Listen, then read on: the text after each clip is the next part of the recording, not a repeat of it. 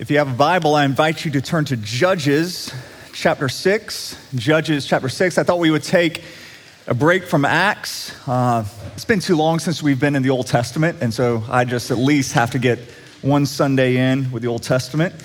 So, Judges chapter 6, if you're not sure where that is, it's there in your worship guide or 246 in my Bible. Um, and, and full disclosure, it for me, it is always, it's already been a long day. Uh, a very long day. I get up early on Sunday mornings, uh, very early, and it just kind of got off to a terrible start this morning. I, I stumbled down the steps and I turned on the coffee maker and took a shower. Uh, went back to the coffee maker to realize I didn't put the pot quite in right, and so I had you know 12 cups of coffee all over the counter, all over the floor. Uh, so after I finished cleaning that up, I um, my joints are just, I'm old, you know, so they're starting to hurt. And I thought, I, I just need to take something before church. And so um, I took two Advil. They just happened to be Advil PMs. so uh, so I, I, took those, and um, then I realized 15 minutes in what I had done. And so I thought, I, I got to hurry to church while I could still drive. And, uh, and so I, I, rushed upstairs. I just grabbed stuff out of the closet and I got here to church and I had grabbed my new bargain hunt dress shirt and I looked at it and it was the most wrinkled mess you had ever seen. And I didn't want to just hear what my wife would say at that when she came. Uh, so I thought, how do I uh, iron this out? Um, I thought water will work. And so I go to the bathroom down here and I'm just splashing water all over me. And I just, I drenched the shirt and I got it pretty decent. I tried to dry it off and it was a little too aggressive and I knocked off two of the buttons. Uh, so then I had to call up my wife and say, Would you just bring me a shirt? Um, she gave that to me right before the service and then I got up to preach. Uh, so it's been a long, long day. And, and all the while this was happening, I kid you not, I've had the song, All I Can Do Is Win, Win, Win, stuck in my head. uh, the, the irony of that.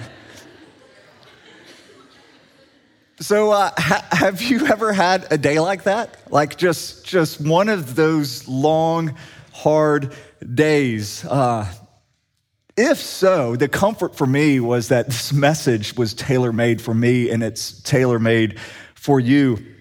Uh, because the story we are about to read is about how God uses weak, incompetent, tired people, um, and he uses them for his glory. We've been in Acts for a while now, and in the past few weeks, one of the things we have focused on is the mission that God has given his church. And how we've all been given a task, uh, this task of being salt and light into a dying world. And, and it's an enormous task. And this task far exceeds our abilities. And I'm not just talking about maybe an ability to go, you know, to the ends of the earth and be some missionary out there. I'm talking about just even living the normal Christian life exceeds our abilities. I mean, Jesus has commanded us to do things like love our enemies, bless those who persecute us. But if we were to be honest, we have a hard time loving our friends. We have a hard time sometimes loving our spouse who we're in a covenant relationship with, let alone loving our enemies. And so the task that God has given us is enormous. Let me ask you this Have you ever thought this? Why does everything have to be so hard? Have you ever reached kind of a place like that in your life where you're just, why does everything have to be so hard? Why is everything a struggle? If that's you, my hope for you uh, this evening is that this message would be an encouragement to you. Um, it was an encouragement to me as I preached it um, this morning. So, Judges chapter 6. Uh, we'll begin reading in verse 11. I'm not going to read the entire text you have in front of you. Um, we'll read, I'm not sure how many verses. We'll see how this goes. Now the angel of the Lord came and sat under the terebinth at Ophrah, which belonged to Joash, the Abiezrite, while his son Gideon was beating out wheat in the winepress to hide it from the Midianites. And the angel of the Lord appeared to him and said to him, the Lord is with you, O mighty man of valor. And Gideon said to him, please, sir, if the Lord is with us, why then has all this happened to us? And where are all his wonderful deeds that our fathers recounted to us, saying, Did not the Lord bring us out from Egypt? But now the Lord has forsaken us, and he has given us into the hand of Midian. And the Lord turned to him and said, Go in this might of yours and save Israel from the hand of the Midians. Do not I send you? And he said to him, Please Lord, how can I save Israel? Behold, my clan is the weakest in Manasseh, and I am the least in my father's house. And the Lord said to him, But I will be with you, and you shall strike the Midianites as one man. And this is the word of the Lord. If you would pray with me. Father, we pray that in this moment you would wake up sleepy hearts and minds to receive what you would have for us, that we would hear your spirit calling to us. I pray that my words would fall to the ground and blow away and not be remembered anymore. But Lord, may your words remain and may they change us. We pray this in the strong name of Jesus. Amen. So, this story here in Judges, it, it comes at a time in Israel's history where they had finally settled into the promised land. They've endured 400 years of slavery in Egypt, and then they endured another 40 years wandering in the desert, and then a few more years crossing the Jordan and fighting all of these battles so they could settle in the land of Canaan. And now, finally, after all of this time, they've arrived and they have peace. Finally, they have rest. They have that rest that they've dreamed about for so long. They have, they have the white house or the, with the picket fence.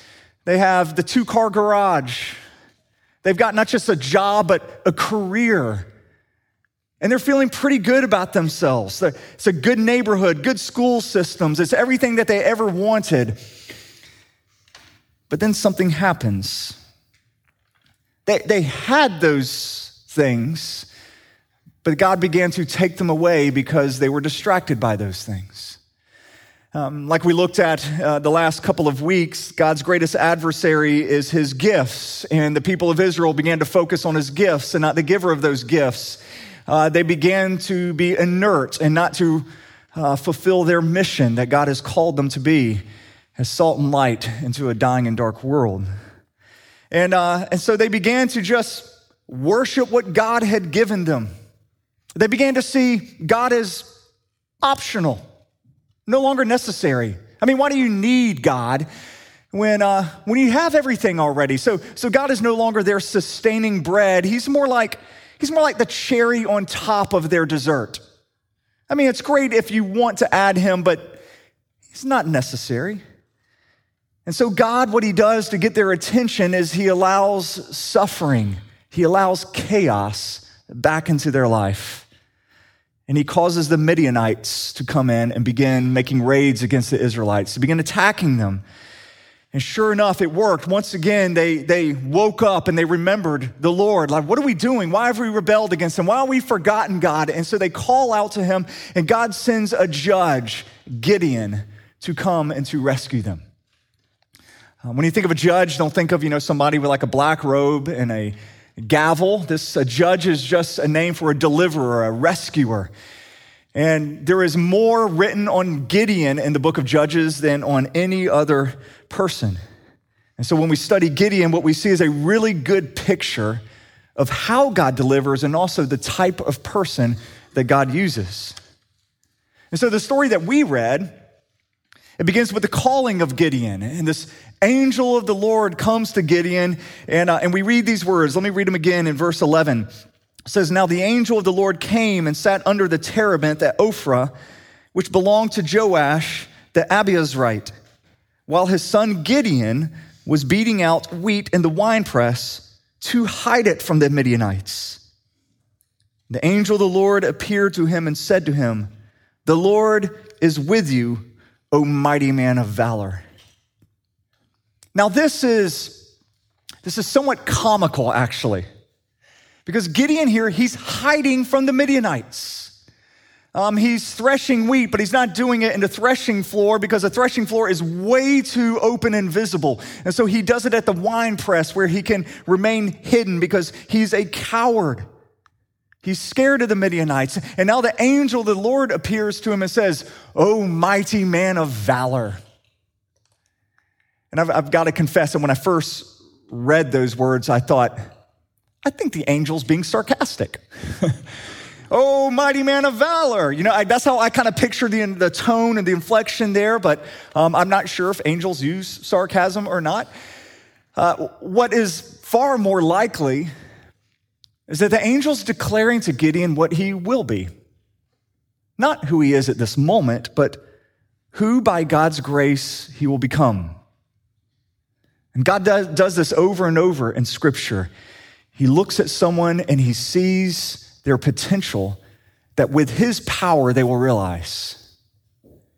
Peter, he named rock, not because Peter was a rock, but because God was going to make Peter a rock.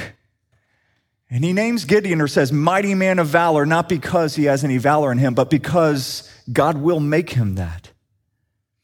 You see, when God calls us to a task, um, he, he calls us to this task not because he's looking down from heaven and he thinks things like, wow, look at Joel. Like, gosh, that guy, he's, he's got so many talents and gifts. I really need to find a way to use him.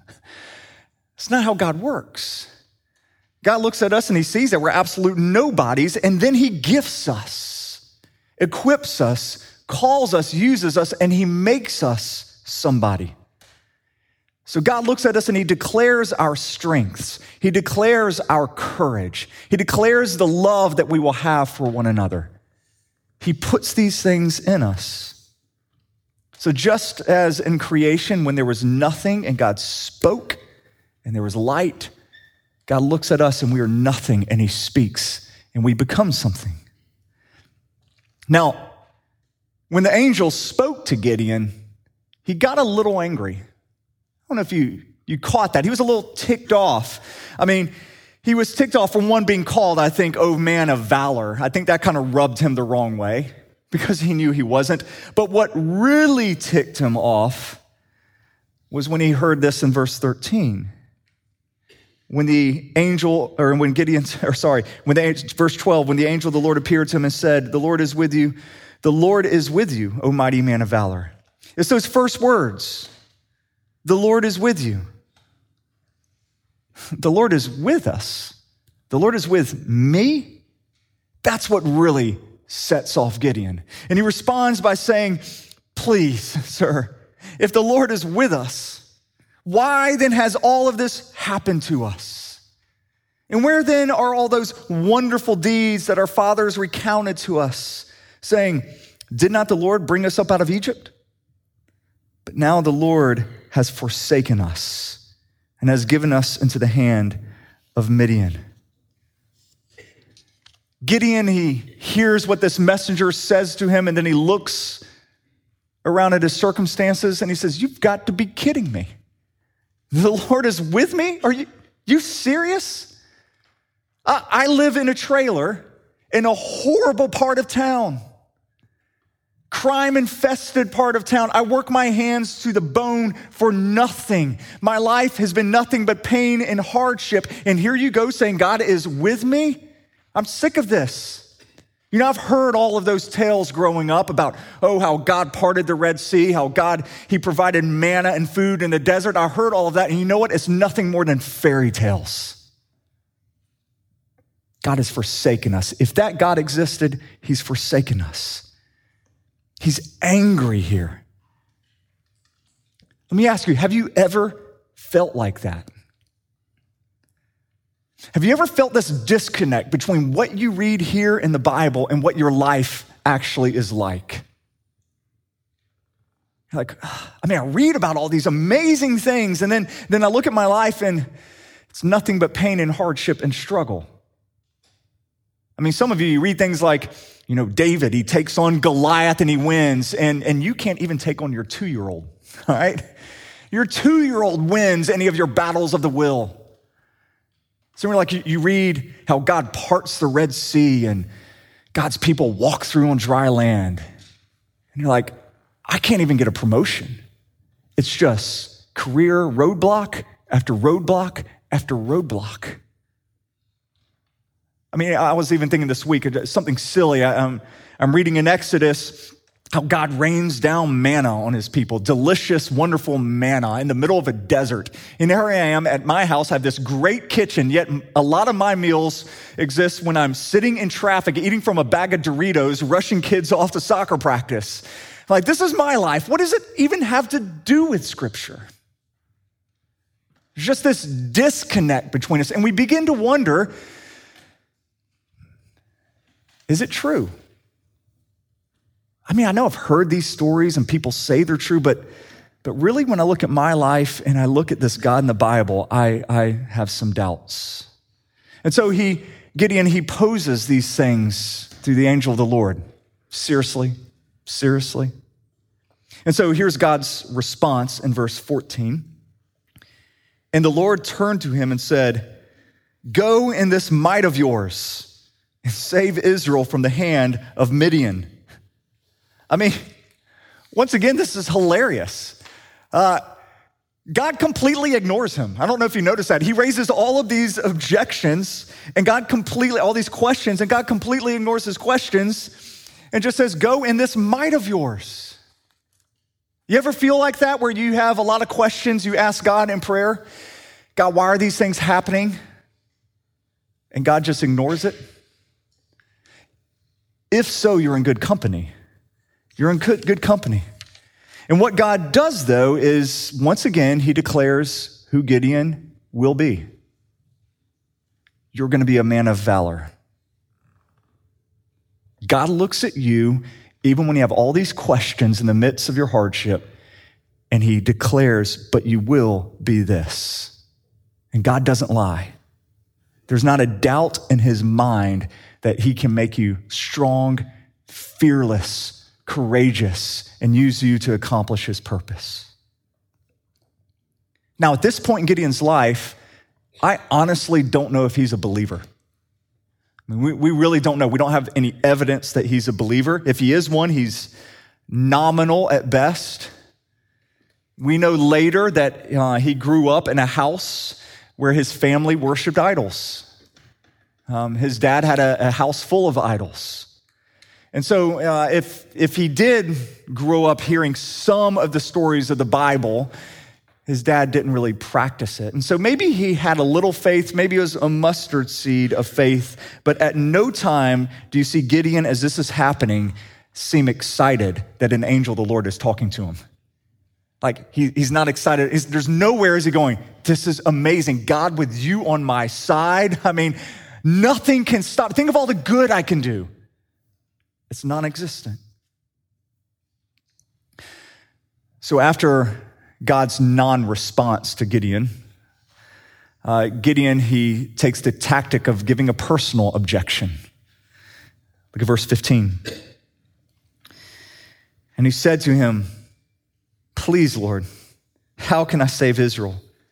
Behold, my clan is the weakest in Manasseh, and I am the least in my father's house. Today, this objection would be something like I, I, don't run in the right circles for this. I don't have the right education or wealth for this. I don't have the connections that are necessary to pull something like this off.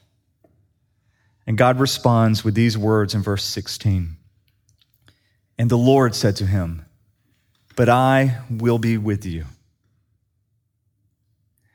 and once again, again, this is kind of a non response to his objections. He doesn't deal with any of those objections. He simply says, But I'll be with you. And it's the greatest response you could possibly hope for. Everything changes when God says he's with us. When God says he will be with Gideon, what he's essentially saying is Gideon, get over yourself. You're a non factor in this equation. What you do really doesn't matter. The only thing that matters is if I am with you. And if I am with you, there is success. I'm going to do all the heavy lifting.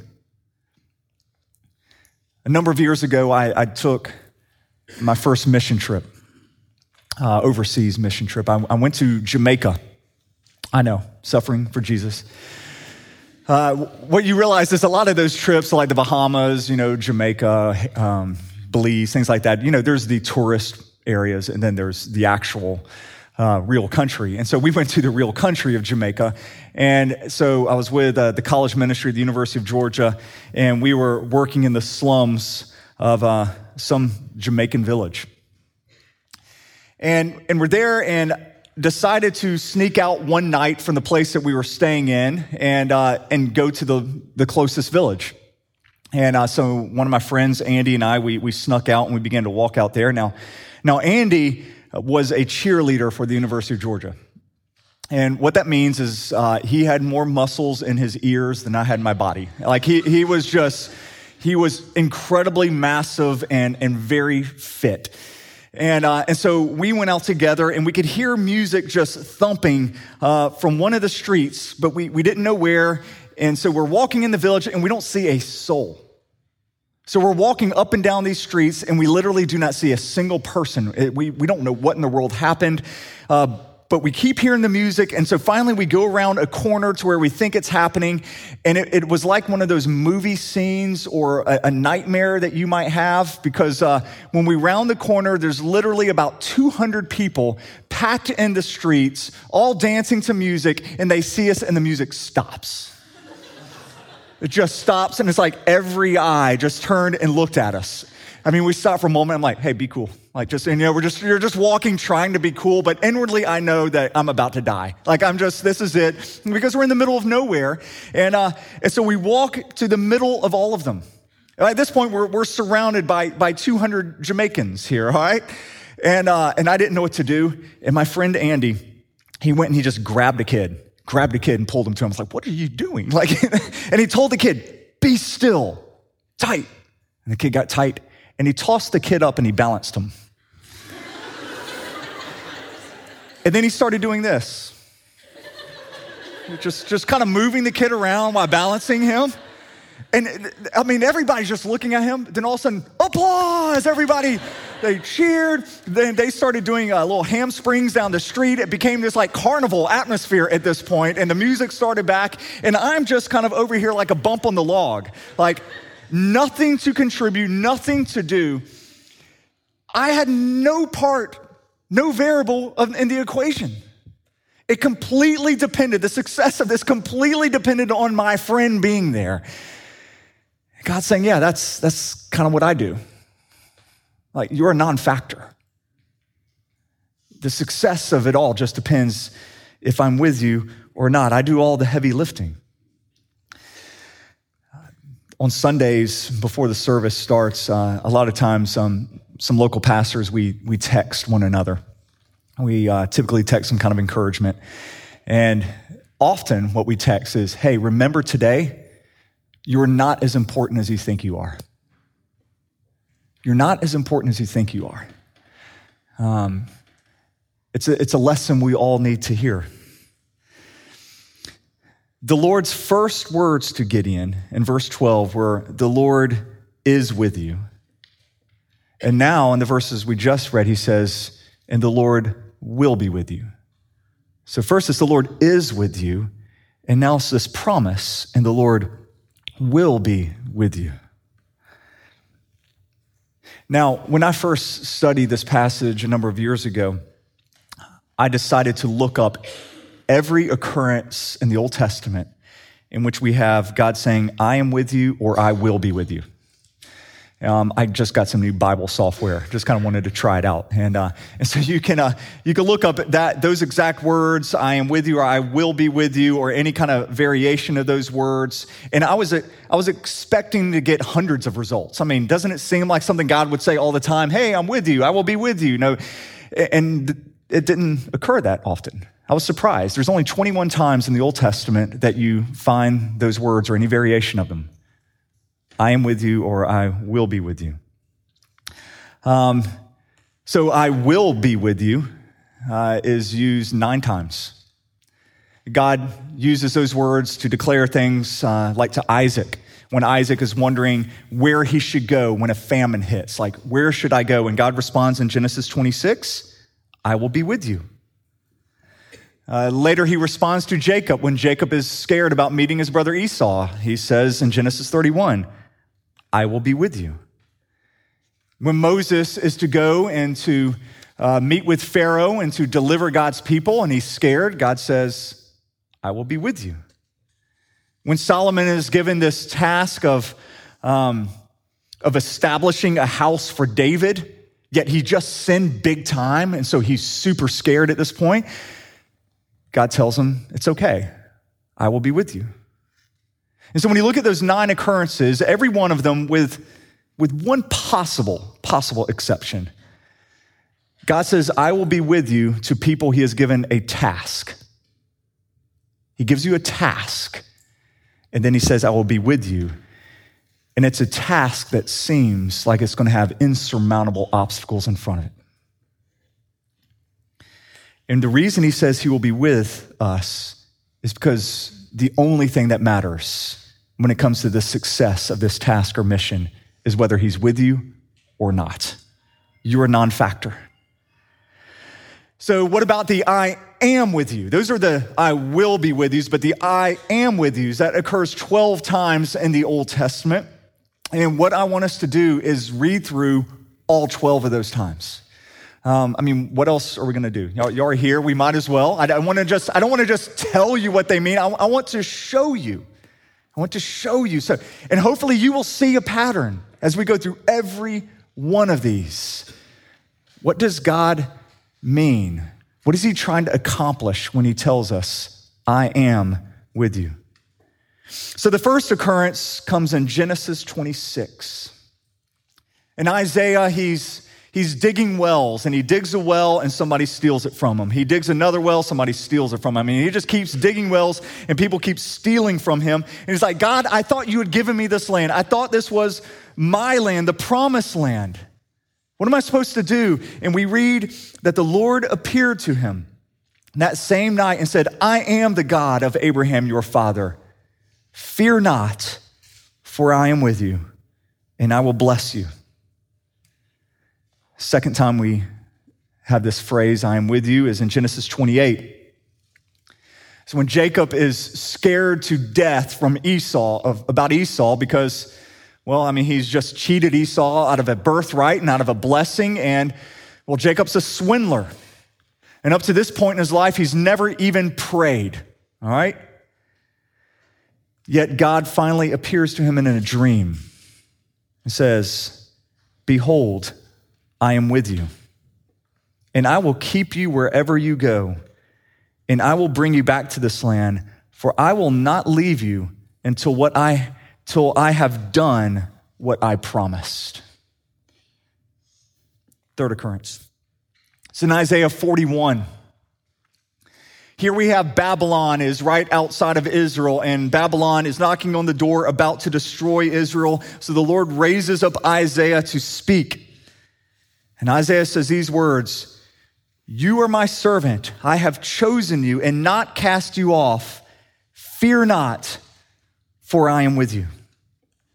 Be not dismayed, for I am your God, and I will strengthen you, and I will help you. I will uphold you with my righteous hand. Fourth occurrence comes just two chapters later in Isaiah 43, in which he says these words Fear not, for I am with you.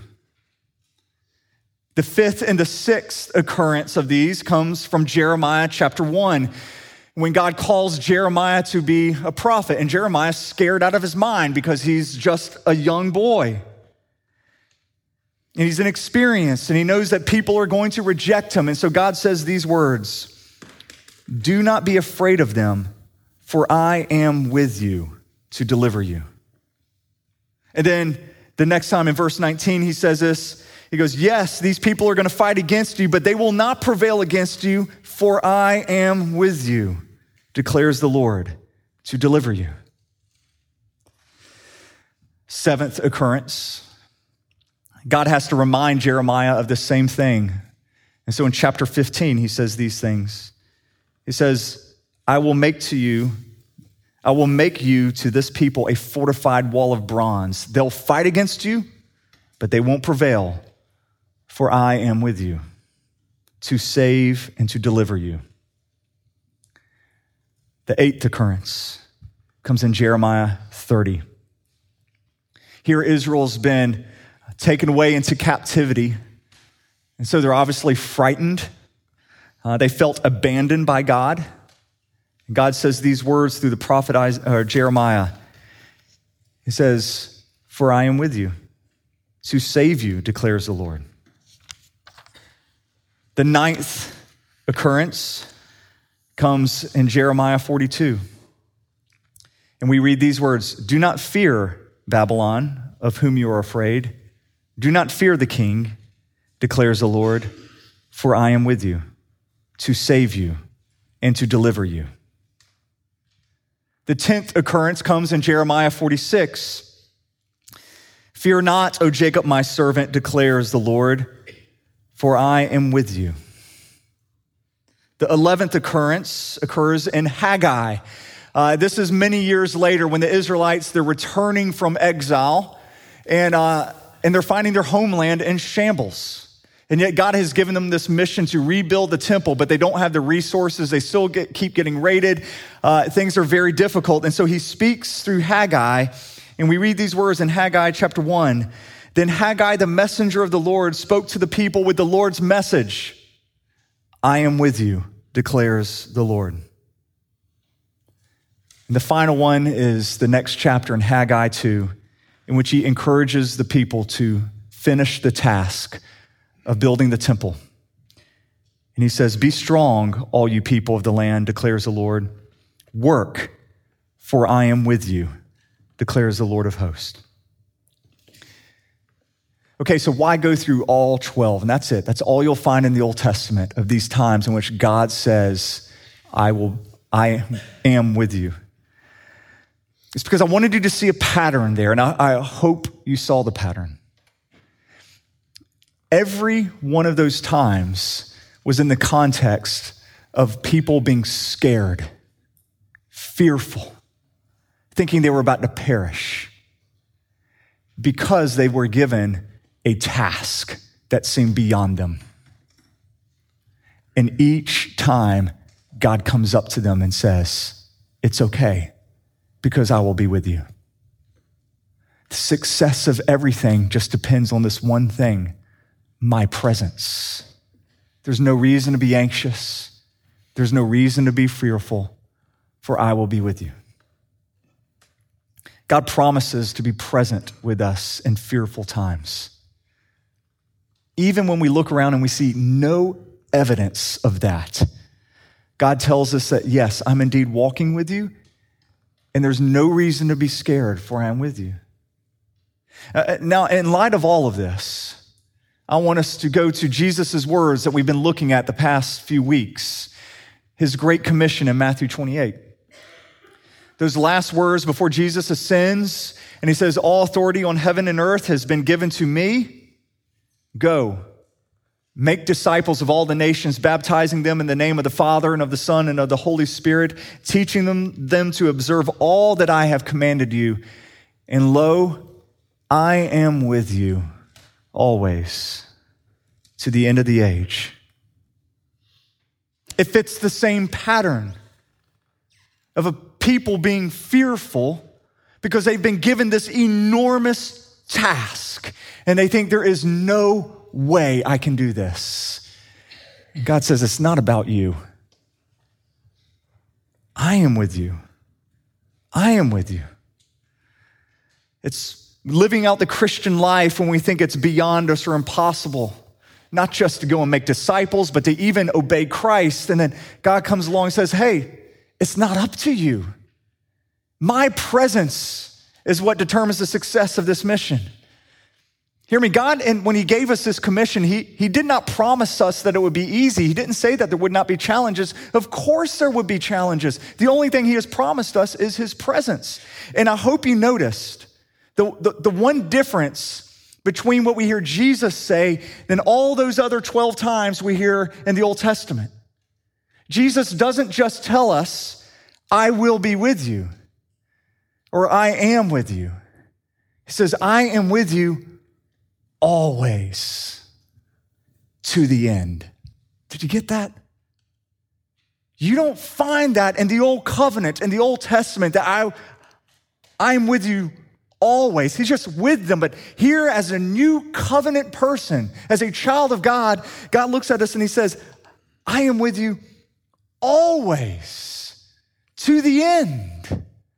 There is never anything that will come into your life in which I am not with you. God will not abandon his children. We know that because we look at the cross in which Jesus was abandoned for us so that we would never be abandoned. But now he has given us his spirit and he is indeed with us. And so, yes, the task in front of us is great, it's extraordinary, but we never have to worry about being left alone. No fear can separate us from God, no anxiety can separate us from God, no sin can separate us from God. Paul says that neither death nor life, nor angels, nor rulers, nor things present, nor things to come, nor height, nor depth, nor anything else in all creation can separate us from the love of God in Christ Jesus our Lord. He's with us. And that's really all we need. If you would pray with me.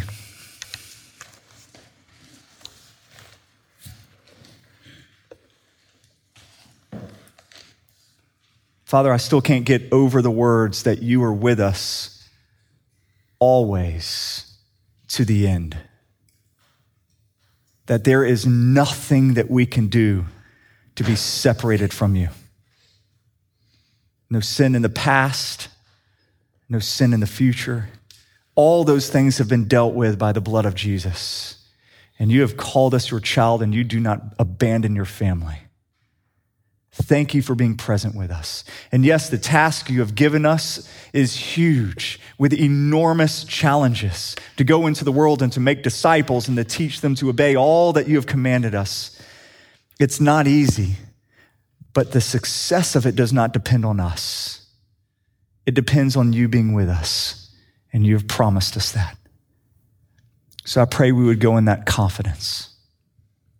And we pray this in the strong name of Jesus. Amen.